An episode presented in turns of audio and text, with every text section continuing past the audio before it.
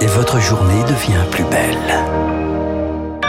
Vous écoutez Radio Classique, il est 7h, nous sommes le jeudi 16 juin 2022.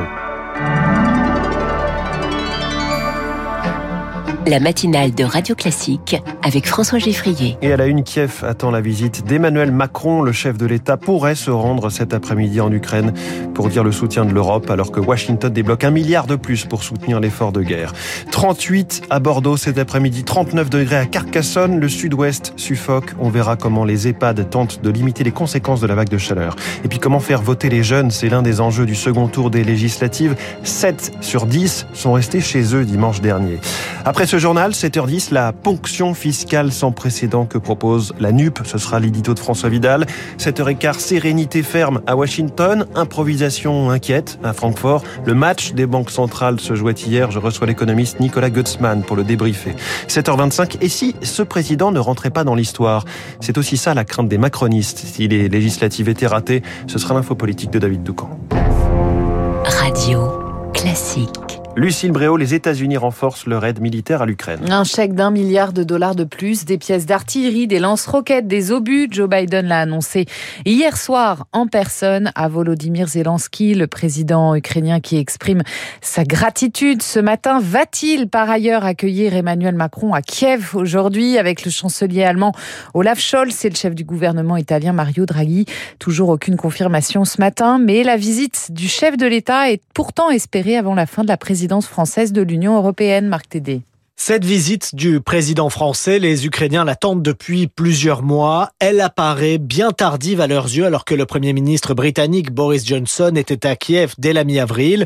Outre ce retard, les quiproquos se sont multipliés ces derniers mois entre Paris et Kiev, en cause notamment la question d'une adhésion rapide de l'Ukraine à l'Union européenne. Elle avait été balayée le mois dernier par Emmanuel Macron qui proposait en guise d'alternative la création d'une communauté politique européenne douchant ainsi les espoirs de Kiev. Autre sujet d'incompréhension, la volonté française, répétée à deux reprises, de ne pas humilier la Russie et de maintenir le dialogue avec Moscou. Sur ce sujet, le président français maintient le cap. Depuis la Roumanie, Emmanuel Macron soulignait hier que pour bâtir la paix, le président ukrainien devra, avec l'aide des Européens, négocier avec la Russie. Et à l'instant, on apprend qu'Emmanuel Macron, Olaf Scholz et le chef du gouvernement italien Mario Draghi sont bien dans le train destination Kiev. La guerre en Ukraine et ses conséquences, la crise alimentaire pourrait encore faire enfler le flot de personnes déracinées selon le Haut Commissariat aux réfugiés de l'ONU. Le record de 100 millions a déjà été dépassé. En Amazonie, un suspect reconnaît ce matin sa participation au meurtre d'un journaliste britannique et d'un expert brésilien. Il a raconté en détail comment le crime a été commis et où les corps ont été enterrés. Le mercure grimpe en France. Les EHPAD se préparent à affronter les fortes chaleurs. Avec 40 degrés attendus dans certaines régions, les établissements sont en vigilance maximale. Les 20 000 morts de la canicule de 2003 sont encore dans toutes les têtes. Johanna Souille dirige un EHPAD à Montpellier. Elle déplore le manque de personnel pour s'occuper de ses 80 résidents. Ça demande plus de vigilance et plus de personnel. Les personnes âgées euh, s'hydratent seules, parfois très difficilement. Les chambres ne sont pas climatisées et c'est une unité où on a des personnes qui sont dépendantes. Si on n'a pas de personnel pour les mobiliser, je sais pas comment on va faire en fait. Et puis on a aussi des personnes qui ne sont pas en capacité de bouger, mais on peut pas les laisser dans les chambres. Donc on va brancher des ventilateurs. Tout devient très très très compliqué. Il y a une vraie fatigue euh, qu'on a dans les pattes depuis deux ans. On a déjà énormément de difficultés aujourd'hui à gérer euh, le basique. On est plusieurs à se demander comment on va passer l'été. Propos recueillis par Rémi Pfister. L'ONF met en garde par ailleurs contre un risque élevé de feux de forêt en Ile-de-France demain et samedi. Comment faire revenir les jeunes aux urnes? Question à trois jours du second tour des législatives. Car 7 sur 10 ne sont pas allés voter dimanche dernier. Des abstentionnistes qui pourraient bien faire pencher la balance dimanche prochain. Alors les candidats se démultiplient pour les convaincre. Et c'est loin d'être gagné. Reportage d'Augustin Lefebvre au parc de loisirs d'Étampes dans l'Essonne. À l'agenda de Léa, dimanche, concert de rock, rien d'autre. Cette éducatrice spécialisée de 21 ans ne fait pas confiance aux responsables politiques. Quand on voit où on en est aujourd'hui et pour qui on a voté et tout ce qui a été tenu et ce qui n'a pas été tenu, ça donne pas vraiment envie de redonner une deuxième chance à la même personne déjà, même à d'autres personnes en fin de compte. Un peu plus loin, Héloïse et Marjorie cherchent un coin d'ombre, une glace à la main. À 18 et 24 ans, elles ont toutes les deux voté à la présidentielle. Dimanche dernier, en revanche, elles disent avoir eu mieux à faire, car il y a aussi une méconnaissance du rôle des députés. Ah non, je sais pas. Mais non, et euh, je, je m'y connais pas trop. On a plusieurs qui votent pour que les lois soient ou non maintenues. Merci Marjorie. De rien. Pour Dorian Dreuil, politiste et co-président de l'ONG A voter, il est trop tard pour mobiliser les jeunes dimanche, mais il faut préparer dès maintenant 2027. On s'en inquiète 15 jours avant le scrutin.